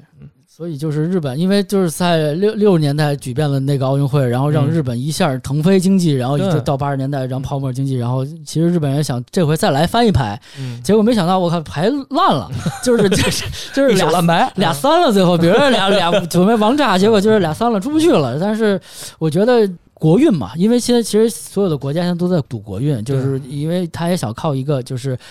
重大的历史事件来来来来，因为像比如说我们二零二二年的北京冬奥会是中中国这重大的历史节点的一个事件，嗯啊，这对我们的国家的发展是非常重要的一个历史节点，对，所以就是办起来就一定要去做这个事情。但是东京也是想做这个事情，然后结果没多好，可能是，嗯，然后呢？觉得杨哥的这个经历，我觉得对于他自己来说，应该是一个特别宝贵的一个职业经历、哎，没错，就是说比你之前可能服务的其他的这种项目啊，这种领域来说，这个更令你兴奋啊。对，因为本身你也是比较热衷体育的这样的一个人，然后这样的话能够亲身的参与到这个项目当中，然后呢，而且能接触到这些比较新颖的、比较潮的这些营销方式啊，这些，然后确实也能给我们讲到很多东西啊。对，接下来其实我们未来可能也可以。就这些话题，然后逐个来展开啊，没问题，多给大家来分享分享，让杨哥在工作中经历的这些趣事啊，应该是非常的有意思。嗯，那今天呢，我们就先进入我们今天最后一个话题了。哎，这个话题呢也是七十一啊，准备良久啊，哎，已经准备了几个月。其实我们一直都在想聊这个奥运会，我这大纲都没了，今儿重新又写了一遍。对，就是说一直想有一个话题，其实是说大家都知道，其实中国人对于这个奥运会其实有一种不同的情节。对啊，我们一直其实对这个金牌榜、奖牌榜都非常的热衷和关注。关注啊，对。那究竟到底就是说我们未来，或者说我们从现在开始，或者说从这一届比赛开始，你们觉得是我们应该把目光着眼于仍然保持这种金牌至上的这种想法？还是说我们换一种思路，比如说重在广泛性的这种参与，哎，全面的来在这个赛场上展现我们的风采，而对于成绩我们就不要过分的苛求了。哎，究竟大家是对这两种观点哎持什么样的一个想法啊？可以来说一说啊。七十一可以给我们先来讲一讲关于你收集的这些内容啊。我个人首先说一下，我个人是比较这个热衷于还是全民参与。这块儿的内容就是金牌至上，其实我是并不说是厌恶和反感，就是我是不太推荐的。为什么？就首先说几个数据吧，因为刚才咱们也说了很多这个关于这奥运会的一些趣闻，然后我就说一下两，其实两千年奥运会咱们中国金牌榜二十八块，咱们中国哎代表团呢获得二十八块金牌，其中主要分布有举重，举重五块，跳水四块，羽毛球、乒乓球各四块，射击、体操各三块。为什么要？单挑出这届奥运会呢？因为这届奥运会，也就是说，咱们一些主要的优势项目开始定型。也就是说，从两千年开始以后，一直到一六年这几届奥运会，咱们这些优势项目一直是很稳定的成绩。当然，我会说一个另外一个情况，就是在一二年的伦敦奥运会，咱们开始有下滑项目。首先就是射击，咱们射击当年一二年的伦敦奥运会，咱们仅仅获得了两枚金牌。那也是咱们开始有奥运会这个射击开始拿金牌以来是最低的一届，结果在一六年，也是在上届的里约奥运会，咱们仅仅拿了一枚金牌射击。然后就是羽毛球，羽毛球在一六年。可以说是我们两大球，乒乓球、羽毛球，那是我们一直引以为傲的项目。乒羽中心，对，乒羽中心啊！那那会儿就觉得，就是世界只要咱们派出代表团来，那基本就是人挡杀人，佛挡杀佛，就是没有问题。其他国家都不想跟咱们玩儿。对，就是根本就就进了四强，那会儿尤其是乒乓球啊，我不知道你们有没有印象？我记得就基本进了四强，要不然就是四个都是中国的，要不然就三打一。啊，不，我们那会儿有一个词汇叫胜利会师啊，对对对，胜利会师啊，对，就是金银铜手拿把掐了，反正对这个奖牌都是我们的了啊，就是我们就认为。就这两个项目必须得升，这三面都是五星红旗，就有一面要是其他国家的国旗不对不行，我觉得就根本就没拿着，觉得这块就跟丢了似的。但是在一二年，我们羽毛球仅仅拿了两枚金牌，男单和男双，女子项目全军覆没。嗯哼，之前刚刚查到一个数据，就是截止到这个月的中旬，这个世界最新的这个羽毛球世界排名，中国队。基本上在五个项目，也就是男单、男双、女单、女双和混双，只有混双世界第一、第二是属于中国，呃，世界第一和第三是属于中国的。我们一直引以为傲的男单，陈龙现在排在第六。女子单打啊，这个陈雨菲是第二，何冰娇是世界第九。男双最高排名是世界排名第六，女双一个第三，一个第七。这是咱们现在的战绩。其实我们知道，羽毛球咱们观众其实很多了，就咱们的老对手啊，甭提了印尼、印尼、韩国，还有这个中华台北，这都是咱老对手。但是包括现在日本，就是我都没想到，我都不知道原来日本还有这么强的现在羽毛球的实力。日本现在男子单打世界排名第一，桃田贤斗，然后他女双世界第一、第二都是日本人，而且这五个项目里世界排名前十的都有日本选手。是不是日本又出了一个什么？羽毛球小将之类的啊，对对，你看头球小将什么的，网球王子，这是不是又画了一个羽毛球的比赛什么的？羽毛球什么漫漫画？怎么突然一下就冒了泡了？就是我认为，就是我个人认为，奥运会以后，像咱们国家的发展就是什么呀？就是你其实那些优势项目你不用着急，举重现在的优势项目，举重、跳水、乒乓球，就这三项，每一个奥运周期都有大把的人才供国家队筛选。进了国家队层面，代表国家队参加奥运会比赛，那都是人精人尖子，你都不用去着急他们的成绩，就看他们能不能打破世界纪录就完了。就乒乓球这种，你说跳水，我记得跳水每次看特印象，应该是一六年奥运会，有一个国外选手压水花压特好，然后他那会儿啪反超咱们中国拿的第一，然后下下一轮是最后一轮，咱们中国这个选手，我记得应该是一个男子选手，我忘了叫什么了。下水以后，那个我看的是外国的解说，因为后来看的，看的外国的解说，就是那解说人都傻了，没有水花儿，你就不可能理解怎么从就是从有点违反台下没有水花儿，有点违反物理原理，对，这就不可能，就跟一石子掉水里，这是怎么可能这种状态？这种项目，咱举重、跳水，这都根本就不用着急。但是像我们这种原来强势优势，现在开始慢慢走下坡路的项目，羽毛球和射击。我们怎么着能让他再返回来？我们丢的金牌，我们要给他拿回来。因为我觉得，像羽毛球和和这个射击都应该跟这个乒乓球像这种项目一样，都是有非常成熟的奥运梯队选拔人才，一波一波往里筛，一波一波往里进。射击我们还是需要埃蒙斯啊，射击那是一二年还是一六年？我忘了，他射射射飞了啊，最后一环就是把了。对，我记得就是像这种我们曾经优势的项目，我们怎么着再重新拿回来？我们。再让他在奥运会成为我们中国的优势项目。还有就是从零八年我们举办奥运会以后，就是我零八年我们奥运巅峰之后，像很多的项目，原来我们都没怎么有参与感的，像击剑、帆船、帆板、皮划艇，包括上届奥运会第一次获得的场地自行车，像这些项目，其实我们现在在奥运会上是有竞争力的。击剑我们已经连续三届奥运会都拿到金牌了，也就是说，我们并不是靠这一届，靠零八年那一届的啊，我我我们能后蹭一块儿。我们这些项目其实是有一定的竞争力，那我们怎么着用我们这些可以说，哎，还能有进步空间的这些项目，然后来提高，能向这些优势项目去看齐。当然，这我觉得不是说五年十年能解决的问题，肯定是一个长久的计划。但是我们希望在不久的将来吧，我们能看到这一幕的发生。然后，然后就是最重要的就是大项田径，即田径应该是这届奥运会应该是三百多个小项，田径是有四十七个小项。但是在田径里，我们中国奥运会能拿到几块呢？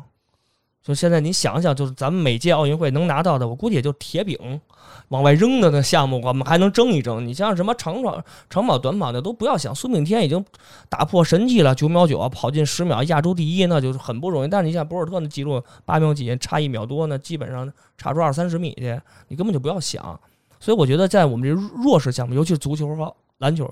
很可惜，篮球这这届奥运会我们我们打不上了，我们只能那个姚主席只能带女篮和三对三 就这句。就是我还不知道为什么有一三对三是今年新增的，好像今年新增了三对三和滑板。奥运会一百多年了，他觉得太老了。然后现在要年轻化，因为年轻人不看奥运会，奥运会跟我没关系，对不对？然后包括下一届，我是洛杉矶还是是巴黎？有街舞，下届呃下届巴黎街舞，街舞街舞算奥运项目。然后我这就是街舞。然后我就说这个街舞，虽然我不是从业者，我也不太理了解哈。然后这个评判，那肯定还有一些规范动作吧？你看，你看，你你比如说体操、跳水，这是有规范动作的，难度系数的，难度系数对吧？这可以打。下届奥运会他也可以有难度系数。奥运会国家队成员易烊千玺。还带流量是吧？对，然后就是我，因为这个奥运会它也与时俱进嘛，有好好多以前古老的项目可能就就消失了，消失了。然后现在像街舞，我不知道说唱以后会不会啊？这种 那可能在洛杉矶奥运会有可能输。那我应该去是在代表中国代表。当利拉德说呀，我不参加男篮了啊！你看这表，我跟你说一段啊。其实我就觉得，像咱们就是这些，可以说是。没什么希望那种大项，就是说观众其实很多人看奥运会看的是什么田径的热闹劲儿，对吧？百米、二百米，然后就是真刺激，真刺激，真热血，恨不得就觉得我几秒钟一翻一瞪眼儿啊，这这太快了，这个就就看这个人到底能跑多快。就是起跑那一瞬间，包括这百米加速这八秒多呢，都其实整个田径，我我相信这四十七个小项，大家可能都不知道都有什么，但是最起码你知道有男子一百米、男子四百米、男子二百米吧，对吧？一百一十米栏，这是你最。最起码知道也是你最关注的，然后就是足球、篮球，这些项目都是我们中国很弱的项目。男篮我们已经多少年连续参加奥运会，但今年我们就打不了了。也就是说，这届打不了，下个周期还是打不了。为什么？还是这波人肯定还是没戏。你现在日本你看到了，上场刚赢了法国，对吧？就是那个在热身赛。所以说，我觉得就是我们这些差距其实还是很大的。就是我们我刚才路上也是想了想，怎么着让中国的这些热门的体育项目由商业化变成真正的体育化。就是现在你搞的，你像说多一点，你比如说咱们这些 CBA 也好，然后中超联赛也好，哎，踢得真热闹，如火如荼啊，天天的那么多球迷关注，但是能真正为中国的这些体育，为中国男篮和中国男足能多供多少苗子？好好想一想，对吧？就这是很可怕的。就是说你现在没有苗子，你只有这些热闹的赛事，管什么用？这个是一大问题。啊，所以说这也是我关注。其实我真是希望，咱们中国能从真正的从体育大国，真正向体育强国迈进，就是靠这些我们已有的优势项目和我们这些有竞争力的这些附属项目，我们一块儿哎去努力，然后这种中让中国真正的从一个大国变成一个体育的强国。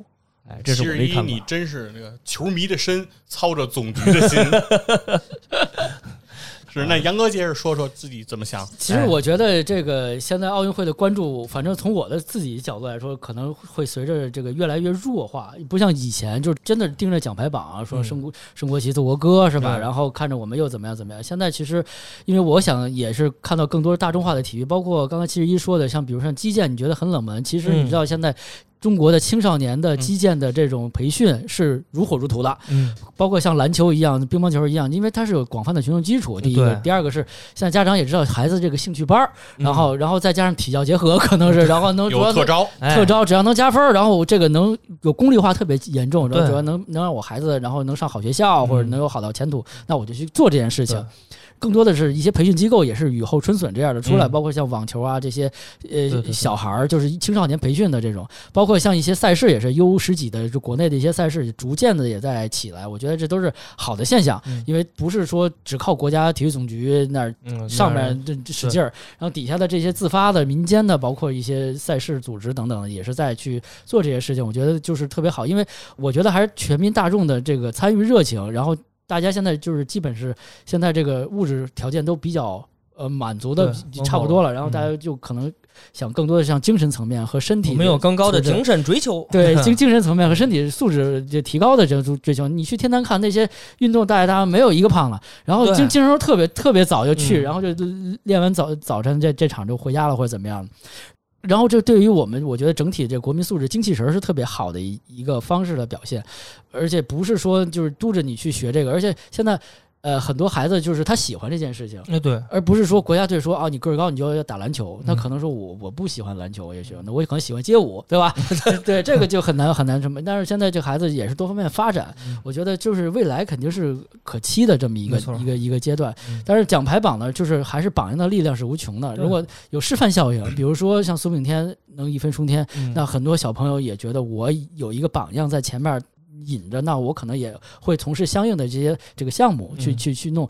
你看，像篮球，就因为它人多嘛，然后球星又多，然后呢，那会引导更多的孩子去做这个事情。所以我觉得示范效应是会有的，而且就是怎么能下沉下来，又跟大众的体育健身能联合结合起来，我觉得是最棒的。其实最终的结果呢，像体呃奖牌，其实大家其实像国民也就知道，不是那么的说非要逼到这个运动员一定要拿奖牌，拿的没有没有没有这样的，不像以前说，哎你不努力，你每个人都付出了什么，而且真的是更加注重这个人，比如像傅园慧那样的，他就已经变成一个 IP 流量了，也许就是他已经变成一个活生生的。人在我们的心里头，而不是说他是一个游泳的一个体育运动员，离我们很远。所以我觉得现在慢慢大家也是，包括一些网络媒体啊等等，现在这个环境还是慢慢越来越宽松，大家可能关注度更在于赛事本身，对啊，而不在注于这最终的一个结果。对，而且以前我们也会遇到很多不公平的待遇，比如说黑哨之类的，然后啊，我们被被被被。一个奖牌被判没了，等等等等。现在我觉得更多的去看待这件事情嘛，怎么去看待比赛、体育比赛？因为胜负以及伤病以及这些裁判其他的因素都是体育比赛的一部分。我们就是去接受它就好了。嗯，对。最后我来说说我的想法啊，OK，对，然后我跟两位呢，就是观点上我们持截然不同啊。哎，对，首先我的观点先亮明啊，就是我还是坚持我们应该继续贯彻金牌至上这样的一个方式啊。为什么我这么说啊？是因为我觉得金牌这个事儿对于我们中国人来说，在感情上。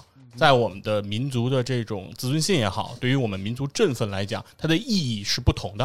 或者说，我们这个国家和美国或者和世界上其他的国家不一样的地方，可能是在于我们的这种凝聚力，我们的这种人民团结起来啊，集中力量办大事儿，我们的这种心态是和别人是有不一样的啊。我们是更愿意大家凝聚起来，然后把所有的力量集中在一个人身上啊，把元气弹然后供供养给他，对吧？让他在赛场上，虽然只是他夺得了金牌，但是就像我们所有中国人民一起拿到了这枚金牌一样的这种荣耀感，就是我们的民众其实对于这种是非常的需要的啊。这是我的第一个想法。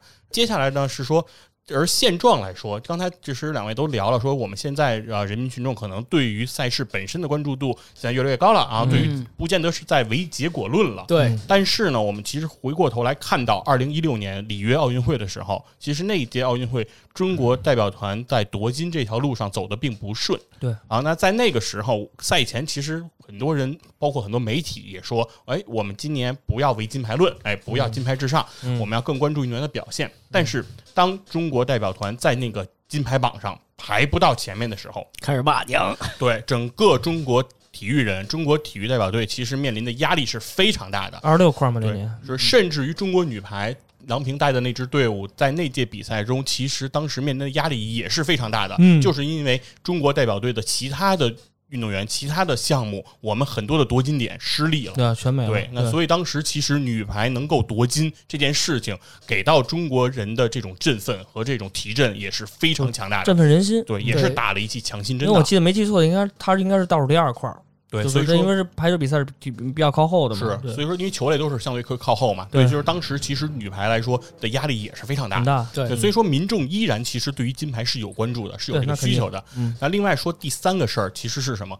奥运金牌对于所有的体育行业的从业者来说，和我们这种体育迷的意义是不一样的。嗯，就是在体育记者爆出来的消息，在整个在体育新闻工作者。他的对于比如说金牌榜的这种变化出来之后，他们的反应和体育迷是不一样的。他们的反应会是什么？比如说一个运动项目我们夺金了，马上在这个媒体的这个呃媒体屋里传出来的声音就是辽宁一块金牌啊，安徽一块金牌，什么意思？为什么要这么喊？为什么要这么说？是因为我们的制度就是奥运的金牌将计入到下届的全运会的金牌榜的。这个数字上，就是说你在奥运会上拿到了这块金牌，如果你是代表的是江苏体育总局省队，江苏体育局队，那江苏队在全运会上就已经在全运会比赛开始前，你就有一块金牌，一块金牌了，没错。那所以每一块金牌，其实对于每一个地方体育局来说，都是至关重要的，都是沉甸甸的。因为每一个体育局自己的业绩的评估，其实都。会非常的参考全运会的这样一个成就，嗯，那所以说很多体育人都会说说中国很多运动项目运动员更关注于全运会，甚至不是奥运会。那为什么？因为比如说我在我这个所在的项目，我在奥运会上不能夺牌。那我对于我的这个全运会积分和全运会的排名就不会有太多的影响。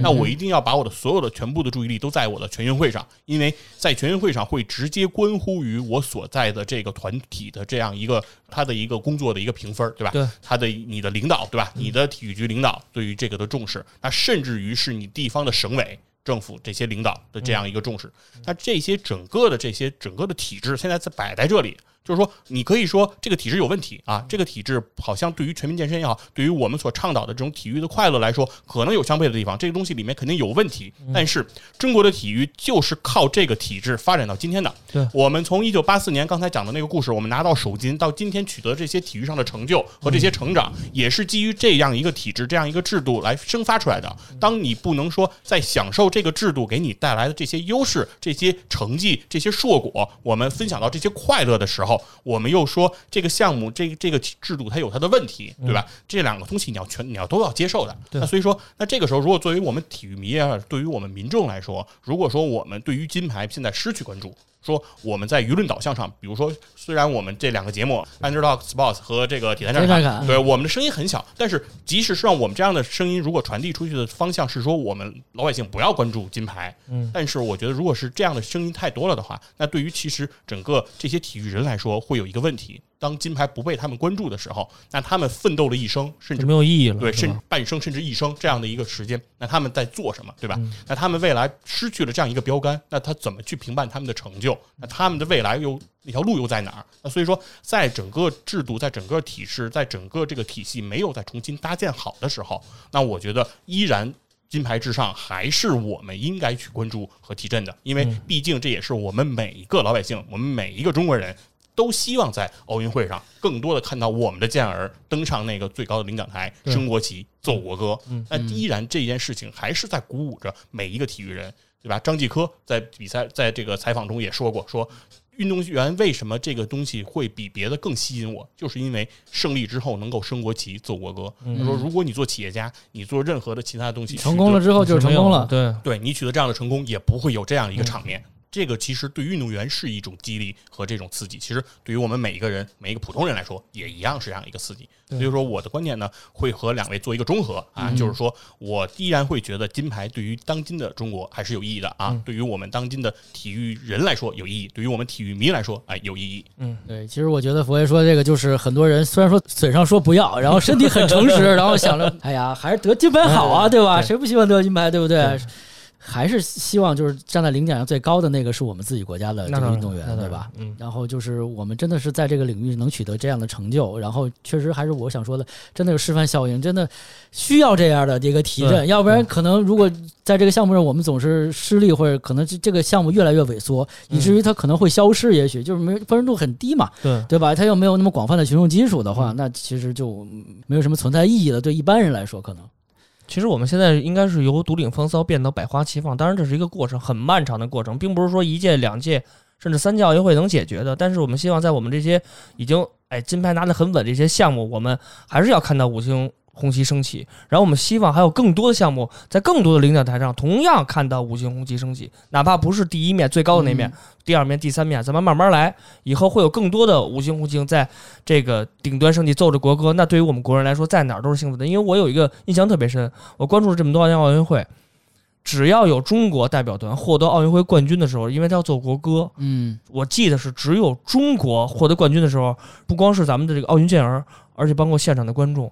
都是唱过歌的啊，只有中国在这样，嗯，就是像刚才有的国家的国歌没歌词儿。啊，不是，这当然这单说啊，但是这个就像刚才佛爷说的，就是奥运会的冠军在在这个另外的国家，在外国升起五星红旗，奏响中华人民共和国国歌的时候，对于这些在外国漂泊的这些。海外游子来说是有不同的意义，意义不行不一样。对他就是在这能听到这个国歌在外国响起，对于他来说太就太弥足珍贵了。所以说，为什么只有在咱们中国国歌奏响的时候会有这么多人合唱？这就是一个这个民族的向心力和民族凝聚力的问题。这也是为什么就是刚才佛爷说的金牌金牌这个至上原则，其实也是我们国家的一种这种可能说我们国家哎这个全民的这种团结啊，或者民族的这种凝聚力来说，都是一个很好的体现。我觉得。对，因为我们国家呢，确实跟其他的国家有一些不一样，就是从一八四零年开始啊，中国进入到那样的一个时代，然后我们从战火中走来，然后我们从半封建半殖民地的那个状态走来。其实中国人肯定是对这些民族上历史上我们受到的这些苦难的记忆是融在我们的基因之中的啊，是非常深刻的。那所以说，可能这个记忆。跟别的其他的呃，相对于比较顺风顺水的这些国家，有可能会有些不一样。那所以说，我们对于这样的一些金牌的这种追求，我觉得也是可以理解的啊，并不见得说我们追求金牌，这是一件说看上去我们落后于别人的这样一个想法。我并不这么认为。对，肯定不是这样的。就是说，其实这两个话题并不是相悖的。嗯，就是现在是金牌至上，当然我们可能若若干年以后，我们到全民体育的时候，我们可能会获得更多的金牌。这对于体育和对于奥运会来说。都是一件非常好的事儿，对于中国代表来说，所以说这是一个慢慢啊循序渐进的过程，我们需要等待啊，我们需要努力，是这样的。现在呢，也是进入了这东京奥运周期了，对。啊，然后包括体坛战士侃，包括这个 Underdog Sports，对我相信，其实两个我们两个台都会在未来做一系列关于奥运相关的啊运动项目相关的这些节目，对，然后也希望呢，接下来我们两边跟杨哥啊继续有这种合作和传台啊，对，那我们继续跟大家来分享啊，我们怎么看奥运啊的这样一些想法。然后今天呢，也是非常感谢大家来收听我们这两档节目，对。啊，非常感谢杨哥，然后感谢杨哥，希望每一个听。听众哎能够喜欢我们的这一次串台，嗯这一次联合制作。以后我们还有更多的强强联合，强强对制，作。也喜也也也感谢那个体验战士凯的两位，然后邀请我，然后这串台真的 太爽了，你知道吗？就不用对，全是特别好，好，非常感谢大家，谢谢下下期节目再见，再见，拜拜拜拜。好了，本期节目结束了，欢迎大家继续收听 Underdog Sports Podcast 以及体坛站着侃这两档的播客节目。我希望啊，我也相信将来我们还会共同的一起串台好多节目。我也希望我能邀请哥俩来进行一个节目的一个串台。呃，如果你喜欢我的节目呢，就给我留言，然后在苹果的 Podcast 上给我打五星好评啊！谢谢大家的收听，我们下期节目再见，谢谢，拜拜。